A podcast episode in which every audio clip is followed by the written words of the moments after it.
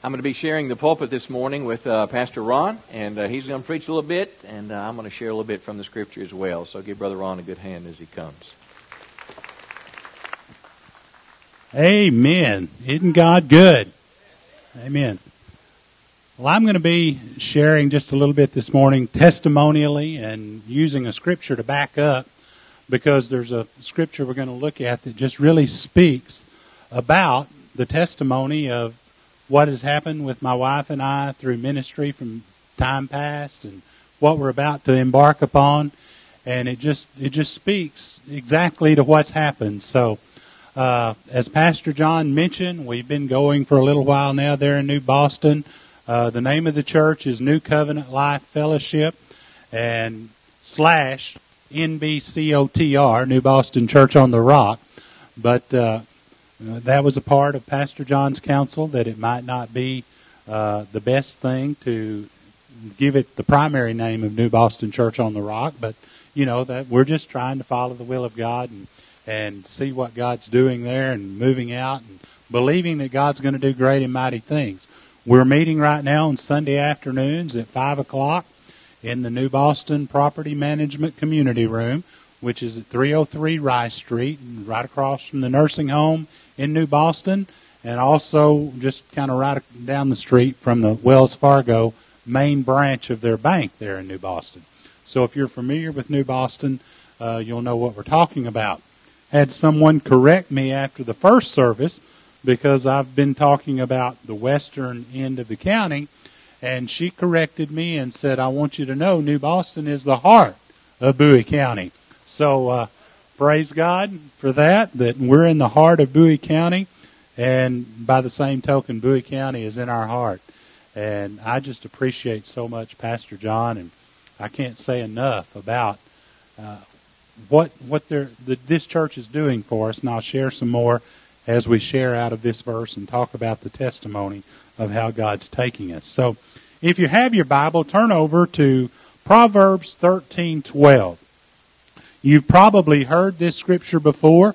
You've probably read it, and it, it makes a comment that says that hope deferred makes the heart sick, but desire fulfilled is a tree of life.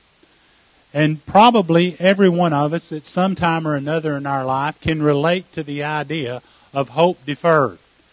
Something that we've had to put off receiving something that we expected or desired to happen because it didn't come in the timing that we thought it should come in.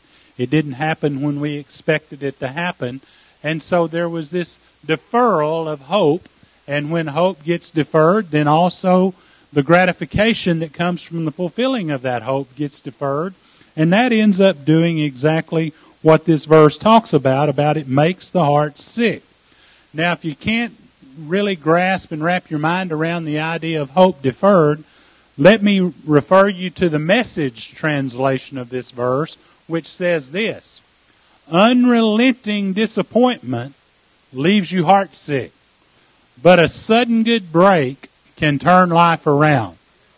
So, how many of you can think about and relate to unrelenting disappointment? You know, the the the, the, the, the thesaurus does not give anything for unrelenting because it's a negative word. You know, it means not relenting. But when you look up the word relent, to relent means to show mercy, to give some slack, to give some room.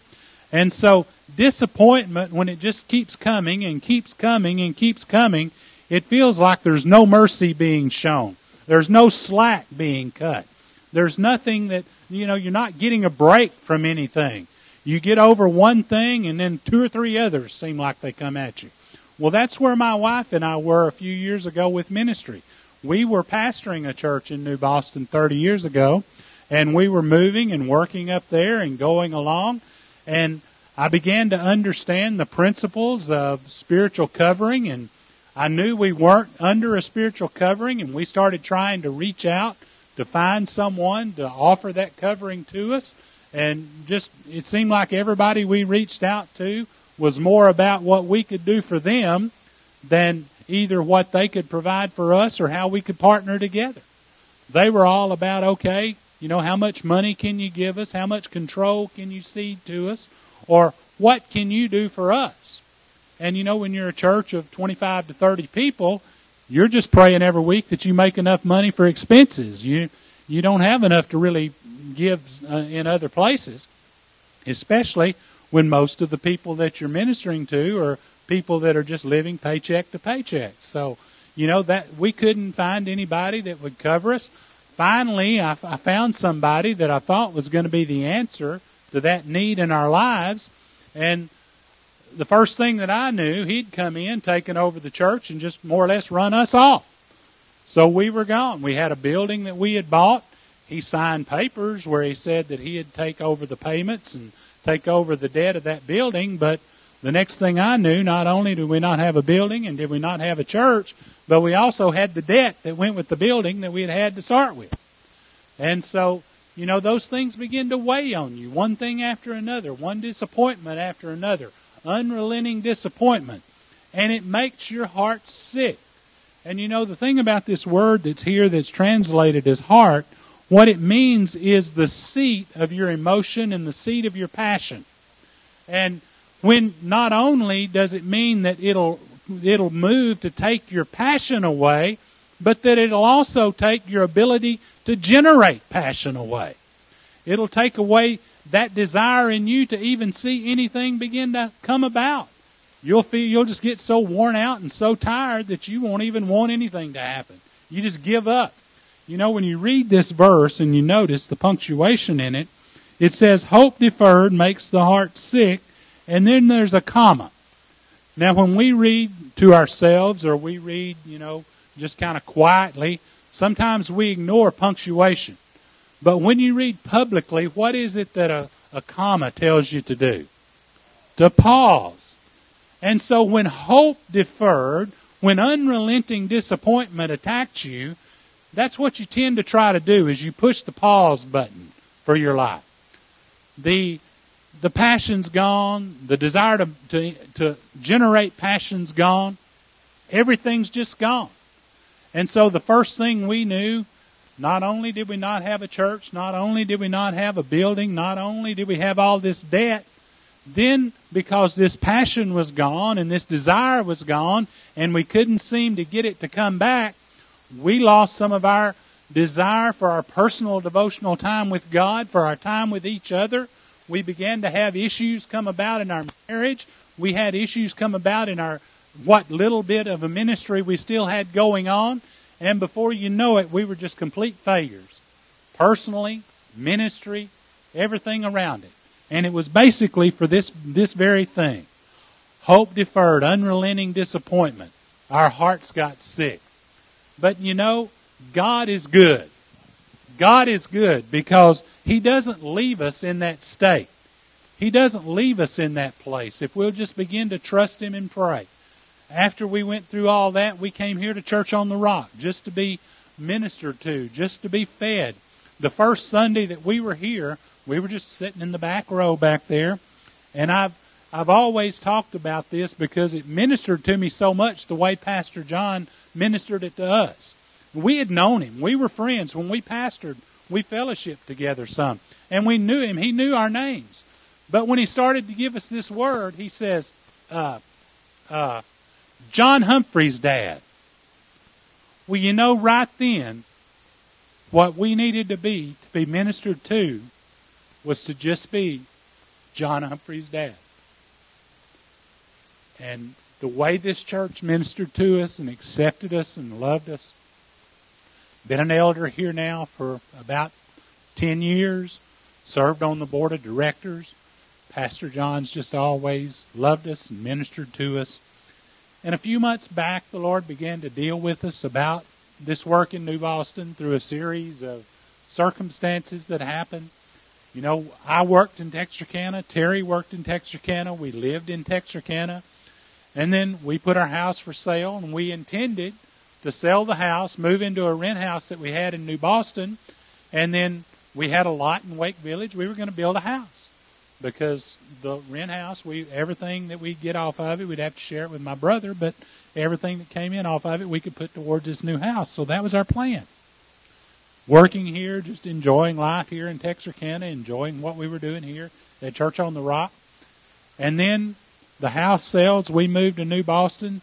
Uh, about the same week we were moving, I believe, Terry's boss came to her and said, You know, after the holiday, it was just before Memorial Day, he said, After Memorial Day, don't bother to come back to work.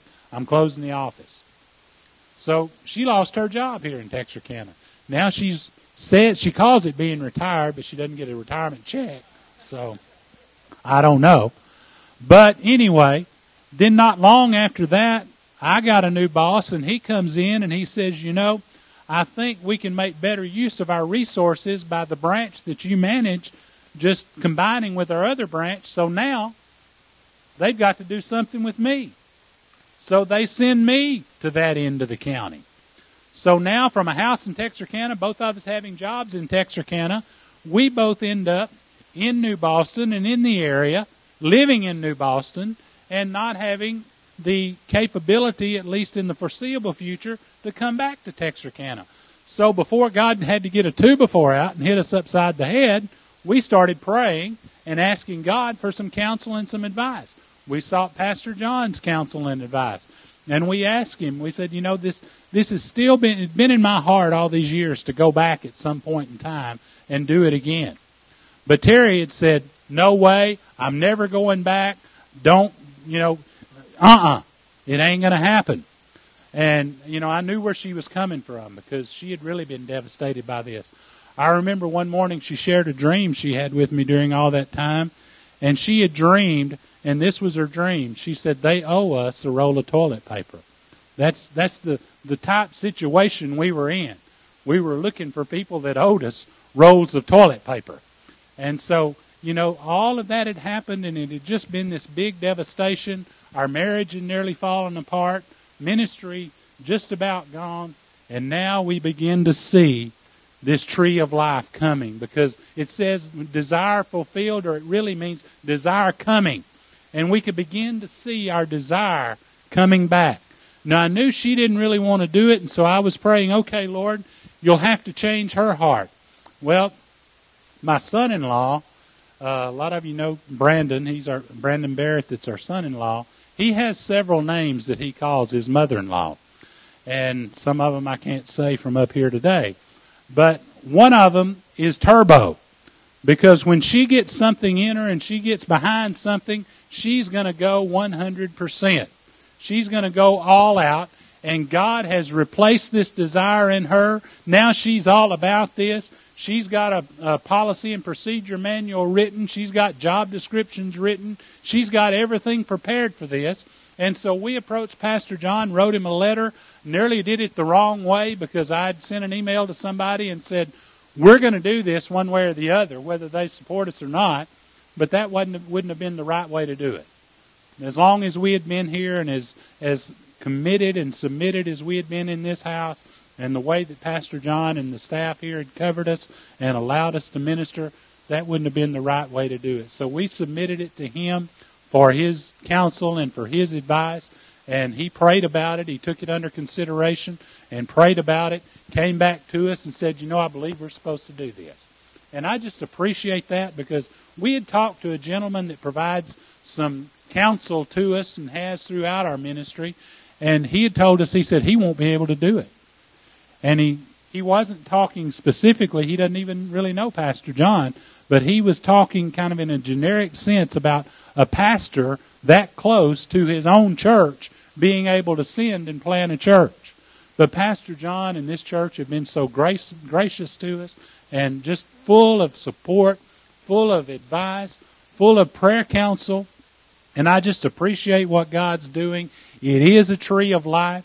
You know, the tree of life was a source of, of, of life and power and goodness. The tree of life that was in the Garden of Eden and the tree of life that's in heaven both signify sources of goodness and support and, and just providing for your need. And so that metaphor is used here to let us know that when desire comes. So I want to challenge you this morning that if if you've had a vision and it's kind of waned because of things that have gone on, if you've got some unrelenting disappointments, just continue to submit that to God. Just continue to believe God and just trust that God's going to bring that to pass for you.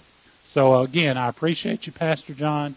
You're a great man, a great man of God, and I thank you so much for all that you're doing for us. Praise the Lord. Give him a big hand. We're proud of you, buddy. Turn your Bible to Acts chapter 13. Acts chapter 13. I want to share a few thoughts with you about 15, 20 minutes this morning.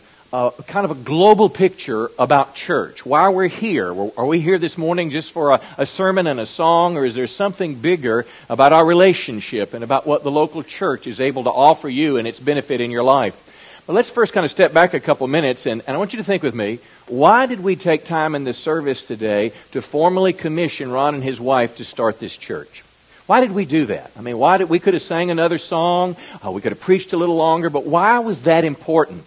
And I'll suggest for you a couple reasons. Number one is, if you looked in our little inside look about our dreams, one of our big dreams, long-term dreams, is to literally send out a hundred people in full-time ministry from this local church. Now, we've had probably 8, 10, maybe 12 over the years, but uh, how many know that's a part of what churches do? It's not just about building us, building this building. We've got the, the Bulls here this morning. Lonnie and Brenda served in this church. Lonnie was an elder for a number of years. Wave your hand over at us, Lonnie. Now, he was in the logging business, felt the call to ministry, and they're going on missions trips all the time, all over the world for Jesus. But that's what church is supposed to be about. We're not trying to build an organization. This is not a club. This is not Amway. We are the people of God. This is the kingdom kingdom of God that we try to build. I mean, know in Texarkana here, we're a small part of it. There's a couple hundred churches in this county trying to reach people for Christ. Jesus is the great shepherd. Come on. We're pastors serving as his under shepherds, and collectively as Christians, we should be working together to reach our world for Christ.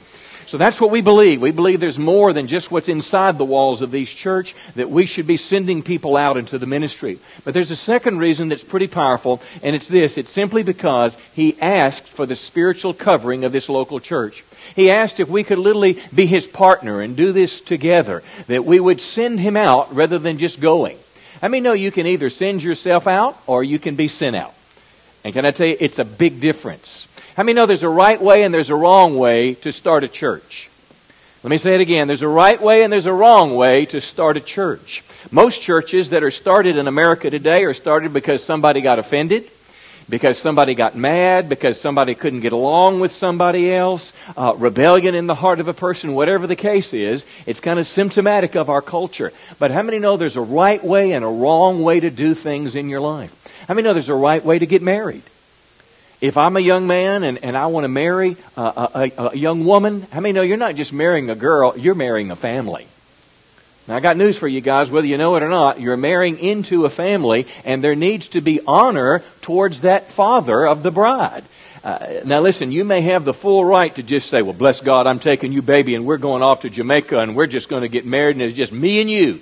Yeah, okay, you can do that for a while, but sooner or later you're going to come in contact with your mother in law.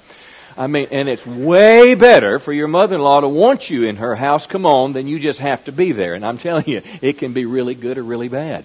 Well, the right way to do it is that you would go to dad, and literally the honorable way is to say, uh, whatever you're going to call him, but say sir would probably be a good say to say at that point. But say, I would, I would like to marry your daughter. Would you give us your blessing?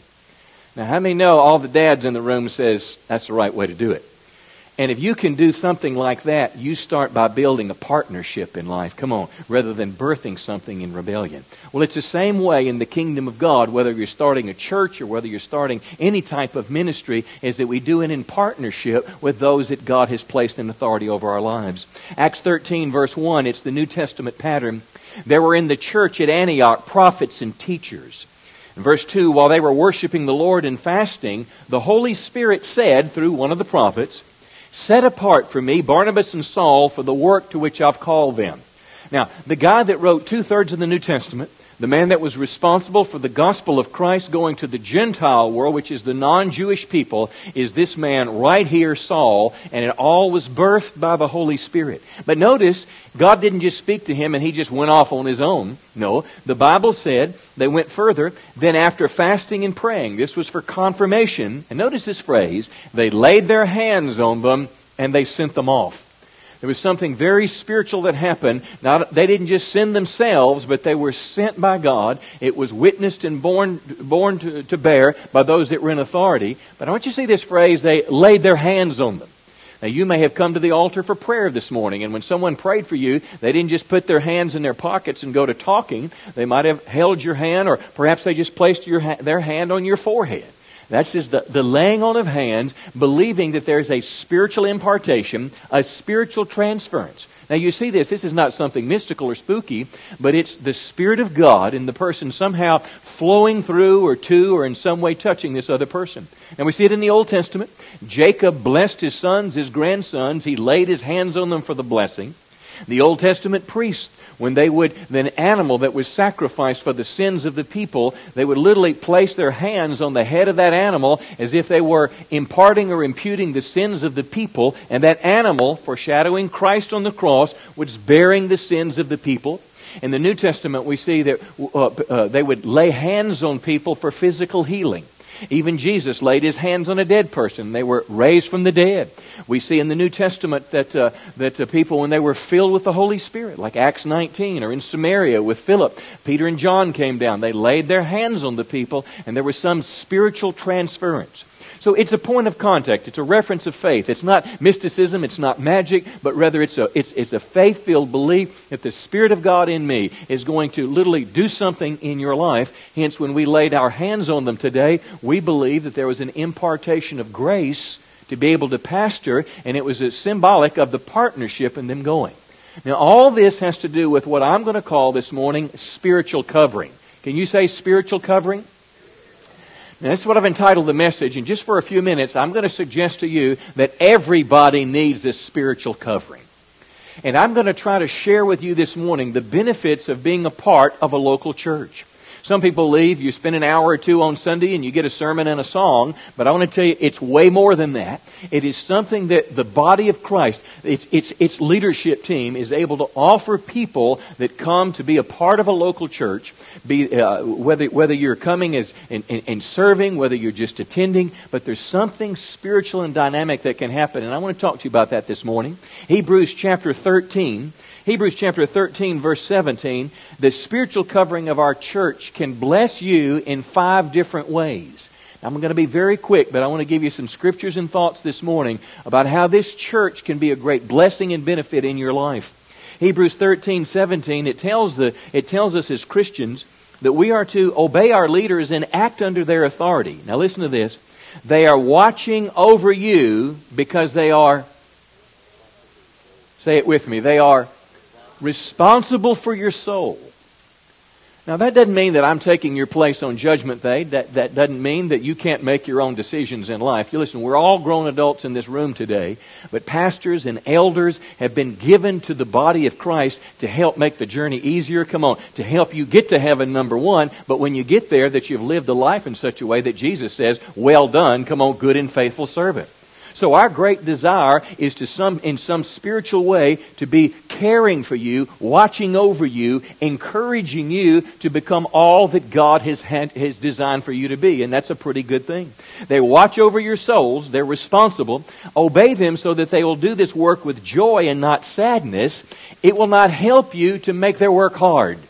So, what I'm suggesting to you this morning is there's something to benefit you in a relationship with a local church if you have submitted yourself to the covering and care of the church. Now, uh, watching over your soul is a picture, it's a word picture of a shepherd watching over sheep. If you, oftentimes in the Bible, we as believers are, are likened to sheep. And imagine that shepherd with his staff. I mean, if a wolf tries to come up in the middle of the night, or a coyote or a bobcat, how many know he takes that stick and he knocks that bobcat over the head? He protects the sheep. I mean, no, the good shepherd leads the sheep where there's good water, where there's life giving water, where there's good grass to eat. It's also a word picture of a nurse caring for someone in critical care. You may be here today and you may have had some traumatic life experiences. You may have had great disappointments in church. You might have, I don't know, you might have prayed about something, it didn't happen, and you're spiritually devastated. Well, how many know part of what we do as spiritual leaders is to help people get back in the game? You, you heard Pastor Ron share his testimony is, is a church that he'd started and it collapsed and died and he just, he was just, you know, I just don't know what I can do with my life. Uh, I'd like to do this, but I feel broken. And over time, come on, the church of God, the people of God are able to bring life and healing to people. Well, this is what we do, and I want to give you just a couple things this morning. And, and, and first of all, let me say this. When I talk about a spiritual covering, I'm not talking about an authoritarian permission giver. I don't want to run your life. I barely can run my own, okay? But what I'm talking about is someone not to give you permission, not to be your boss, but someone that cares enough about you to give godly counsel, to speak the truth, come on, to follow up for you, to, if you're in relationship with someone that knows you, if you've been missing a while, if you've got some trouble in your life, doesn't it make you feel real good if somebody notices when you're not there? I mean, doesn't it make you feel like, well, maybe somebody does care about me? Every one of us wants to, wants to be cared about. And see, this is not just an hour experience we do, but we are to be a community of believers in relationship with one another, making an impact in this world. And I want to share with you real quickly five ways that we can help you. Romans chapter 1, here's the first one. It's to be what I'm going to call a prayer covering. Now, Paul wrote to the Christians in Rome, and he never met them before, and this is something. He says, God knows how often I pray for you Day and night, I bring you and your needs in prayer to God. Day and night, I bring your needs in prayer to God. Now, I'm not going to tell you that I stay up all night long praying for you, but what I am going to say is when God brings you to my mind, I say a prayer, and depending on the, on, the impression, depending on the sense of it, that kind of determines the length of prayer. I want to read you something about the power of prayer. Uh, I went to a missions conference this conference this week, and the, the ministry team there what they do is they train national leaders around the world. They've trained over 600,000, think about this 600,000 people face to face, not over some satellite network, but going to nations of the world, all over the world, meeting with dozens of people to thousands of people, giving some of these national leaders training that they'll never get anywhere else. Here was a testimony they got from a man in a Muslim nation. This pastor, when he accepted Jesus, now mind you, he was a Muslim. And you understand that under Sharia law, the Muslim law, if someone converts from the Islamic faith into some other faith, they have a responsibility to reconvert them or to take their life. Now, you may hear Sharia law bounced around a little bit in America today. Do you know why women in Saudi Arabia can't drive cars? Because of Sharia law. You hear oftentimes, even in our news in America today, about an honor killing in America, in Canada, where some Muslim basically got worldly or got away from their, uh, their roots and their faith, and someone in their family took their life, and it was as an act of honor. So, if, in this world, when you come to Christ, there's a price to pay. Well, here, this brother now he's pastoring a church. When he accepted Jesus, immediately he was under heavy persecution. Mind you, now we're talking about the power of prayer. Uh, many times he was beaten severely by radical Muslims. Every time after the beating, now think about this, he would get up and say to these people, My brothers, I forgive you. I want you to know that Jesus loves you. You have to repent before him and submit to his lordship. If you don't, you'll go to hell. Now, that's a bit different than the promise of 20 virgins. Come on, if you blow yourself up. Well, as they were leaving, they'd be furious with him and promise they would kill him. He said, On 20 different occasions, Muslim gangs tried to take my life, but they all made one mistake. Now listen, every time before they tried to kill me, they would say, Now let's see how powerful your Jesus is. Pray to him for the last time. Imagine now, you're surrounded with a gang, a group of people. They've got a gun, they've got a knife, they've got a big rock, and they say, Let's see how powerful Jesus is. This is your last time to pray. And here's what he said He would always pray, God, please forgive my brothers and save them. Make them followers of Jesus just like I am. He would continue blessing them and their children in prayer, and after he would pray, they would run away in fear and anger, yelling, I can't kill him. He's praying for me and my children. Now, I want to tell you, listen, and I heard testimony after testimony like that. Come on, there's power when people are praying. And one of the greatest things, not only just I, as a pastor and elders, can offer you, but we offer to one another in this body of believers, come on, is the power of prayer.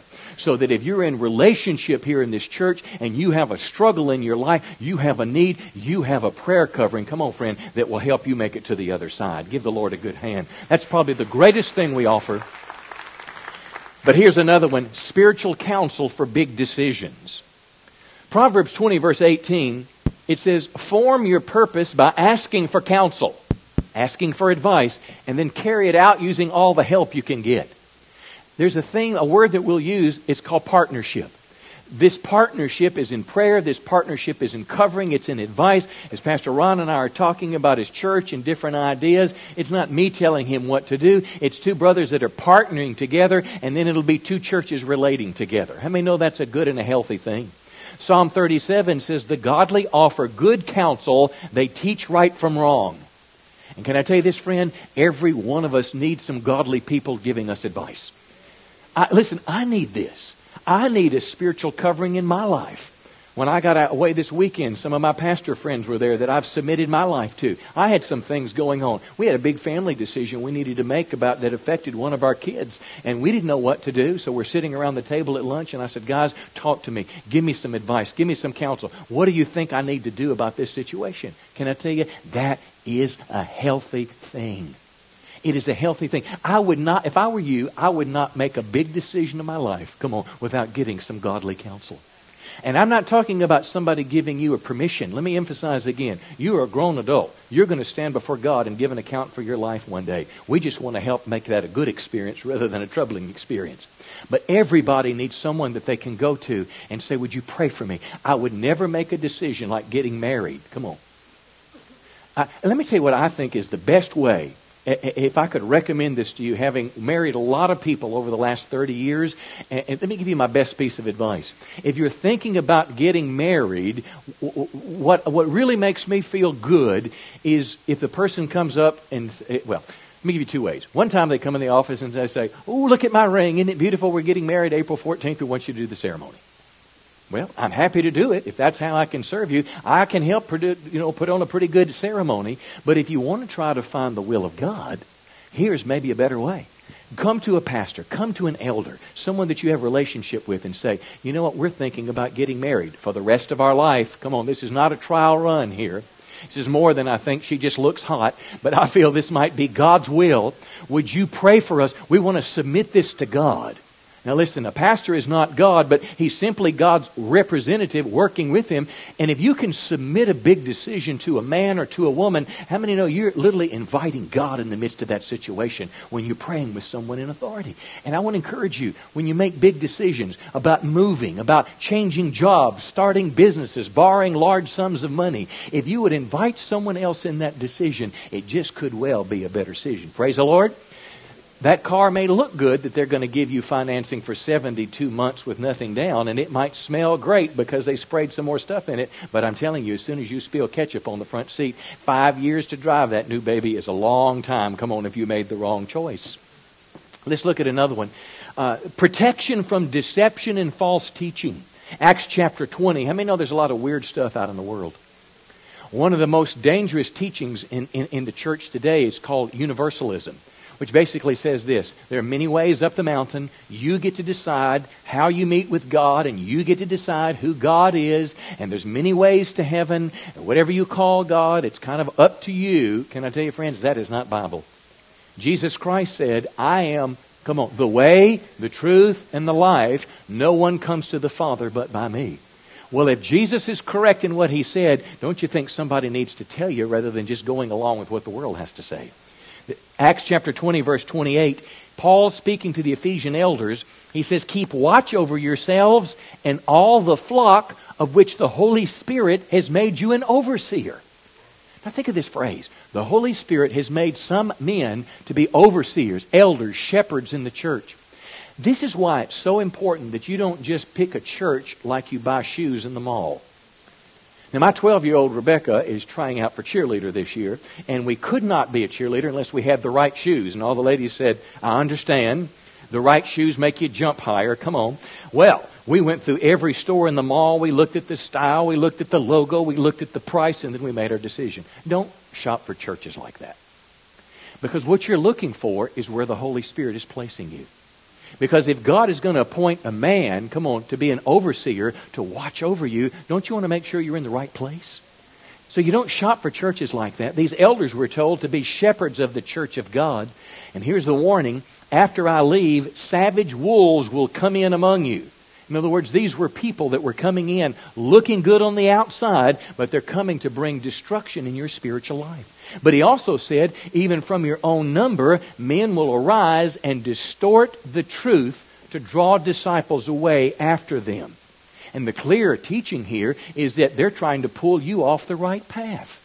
So let me encourage you, friends. One of the things that we have to offer, and we're not perfect. Come on, I don't, I don't suggest that we know everything and every decision is right, but I am telling you that we need to all be striving. Come on, for the truth of the gospel, the truth of Scripture, the will of God in decisions that we make. And if all our hearts are submitted, come on, to God, to leadership, to one another, we're apt to end up in the right place. Come on, rather than just doing our own thing. Let me let me let me give you one more, a couple more. Titus chapter 2, another thing the church offers you is correction when you get on the wrong pathway. Now, hang with me on this one. Paul, to his son in the faith, Titus, he says, You must teach these things and encourage believers to do them. You have the authority to do what? To correct when necessary. You have the authority to correct when necessary. And notice what he says. He says, uh, and so don't let anyone disregard what you say. Now, let me say this Everybody, including me, needs someone to correct them. When your child is, is, is getting off the right pathway, let's say I, I got a text this week from Rebecca, and she said, I want to go four wheeler riding with somebody. Can I, can I, can I? Well, up to this point, I'd said, no, no, no. But I just kind of, you know, she's getting older, and my, are you wearing a helmet, honey? Who's driving? Blah, blah, blah, blah, blah. You know, I still wanted to say no, but I realized she's getting older, and I said, honey, you're going to have to ultimately in life live with the choices you make. And if you ride the wrong foiler with the wrong person doing the wrong thing, and you break your neck, it won't do any good to put a helmet on you at that time. So you understand how we deal with people? At some point, we're not trying to control people, but we are trying to be a covering and a care over their life.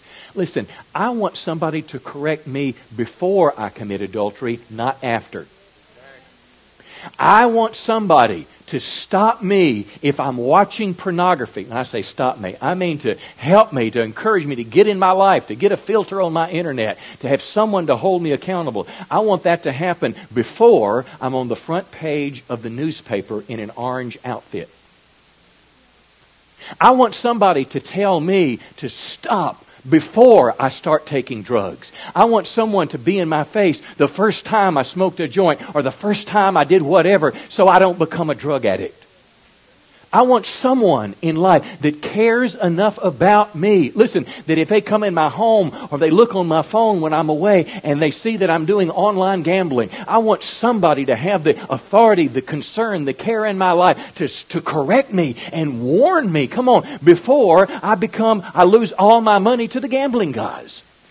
Everybody needs that. And I don't want to run your life. None of our pastors or elders or life group leaders want to, but we are a group of caring people, come on, that want to see your life finish strong and not be destroyed on the journey there. And that's an advantage, come on, of the local church. Give the Lord a, a good hand. I, I'm going to wrap up here with one last thing. Philippians chapter 1. Here's the fifth thing that our local church can offer. The first thing, it offers a prayer covering, it offers spiritual counsel for big decisions protection from deception and false teaching, correction when you get on the wrong path, and lastly, a partnership in ministry. Let me read this to you because ultimately, this church experience, what we do, it's about planting churches. It's about doing missions work. It's about, you know, filling that globe up with money and buying Bibles and sending it around the world. It's about reaching people for Christ. He said, Every time I think of you, I thank God for you, for you have been my, say it with me, partner in spreading the good news about Christ from the first time you heard it until now. Well, that's the last thing that we have to offer you as a, as a church family is we can have a partnership together that we can do a whole lot more together than we can ever do on our own. I'm telling you, friends, if you want if you want to do something in life, I just looked in this little outreach brochure just the other day. If you want to do if you want to go to an apartment complex and minister to kids where most of them don't have a dad in their life, we got somewhere you can go if you want to go to the inner city, if you want to go to homeless shelters, if you want to go to jail for men and women, if you want to go to nursing homes, if you care about uh, women who are pregnant, they need some help, and you want to be involved, I want to tell you, there's people in our church that are in partnership doing ministry all over our city and all over the world. Uh, in our first service this morning, we had one of our homegrown missionaries, Penny Hiller. And Penny was here, and Penny came a number of years ago to be a part of our church. I remember the first time I saw her, it was in a Dixie Diner parking lot on State Line. Pastor Mike was doing an outreach, and, and, and Kimmy was, was in the car with her, and she was looking up through the sunroof, and they rode through. They'd just gone through devastation because Penny just gotten divorced and her life was falling apart. And I remember watching her over the next several years how God put her life back together from somebody being broken and frazzled, and finally she becomes healthy and strong. And then one day she says, I feel God calling me to do something in my life. And she started doing mission work and started traveling and going places. And she has a master's degree in education. And then she felt God call her to go and use English as a second language, to use Bible based materials, come on, and be able to teach people about Jesus all over the world. And you know what? She's going, and when she goes, guess who her partner is? You and I, as we do it together. And just uh, over the past year or so, you may not know this, but Dana O'Neill, Dana, stand up just a second here, wave everybody. I'm going to embarrass you just a minute. Yeah, I want you to. Okay, well, this, this, this. anyway, Dana has her master's in education. We have a partner with a church there in Haiti, and they have a school. Problem, though, is is is their school was not accredited in the United States and the people of means in Haiti, they'd send their kids to school, but, you know, they wouldn't be recognized in America. Well, Dana helped work with them, helped refine the process, bring the school up to another notch. Now they're fully accredited, come on, and their kids can be accepted in colleges all over America. Well, I couldn't do that. All the praying in the world wouldn't make that happen. But somebody who had a skill and a grace, come on, could get in partnership, and we can do something great for Christ around the world. So that's what I wanted to share with you this morning. We want to celebrate what Ron and his wife are doing there as we're doing it with them in partnership. But I also wanted to tell you this morning there is a spiritual covering that all of us need in our lives. And I hope that you, my friend, are under the covering and protection We're going to close this morning in prayer, and here's how we're going to do it. In just a second, there's going to be people come to the altar. We'll sing a song one time, and after that verse, you're free to free to go. And hopefully, you'll come and join us. The, the kids are cooking a spaghetti dinner, kind of hang out and have a little fun there right after service. But let me say this to you: in this prayer time, and if you can tune me back in for just a second, maybe something in this morning's message really touched your heart. Maybe when Pastor Ron was sharing about a dream that had died, maybe you have a dream that's died in your life, and you want somebody to pray for you that that dream would come back alive again. It would be a great morning to pray for that. Maybe you're here today and maybe you've had some problems in churches.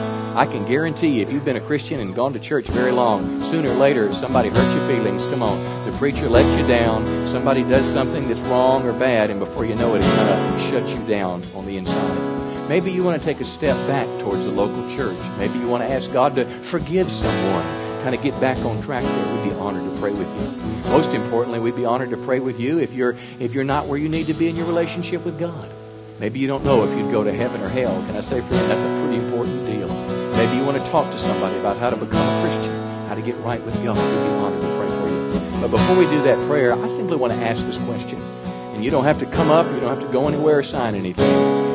I want to ask you if you're here this morning, and as I was talking about the spiritual covering of the local church, that the Holy Spirit was speaking to you about taking that step to be involved in a local church. Maybe you're just, you know, you kind of hear, you like it, you know, you enjoy the church, the worship, whatever the case is, but you're still just kind of hanging back. You're still just kind of sitting in the background, hanging on the pew, and, you know, after church, just kind of going about your way. But you just feel God drawing you under the spiritual cover of this local church, Church on the Rock, and you'd like to make a step in that direction. We'd just sure be honored for that this morning. So if you're here this morning and say, Pastor, I feel God drawing me to be a part of Church on the Rock, you just lift your hand this morning. Yeah, sure. God bless you. God bless you too. And God bless you back there, dear. Somebody else. God bless you too. God bless you too, buddy. God bless you too. Listen, anybody else? You know, you don't. You, you don't have to be going somewhere. God bless you for months and months and months. When you sense God's hand on your life, you just make a step in that direction. Let me encourage all of you that were either responded then or, or if you kind of want to, come to our Connect class. It's this Wednesday. That's our way to help you into the life of the church. Wednesday at 6.30. And, of course, I'll be at that little reception right after church across the hall. Why don't you stand to your feet this morning? We're going to sing one time and then be dismissed. Our prayer team is coming to the front. And if any of these things I mentioned about for prayer, take just a minute before you go and let us pray for you. A dream has died, some past issue in the church, or your spiritual life. You come, let us pray for you this morning.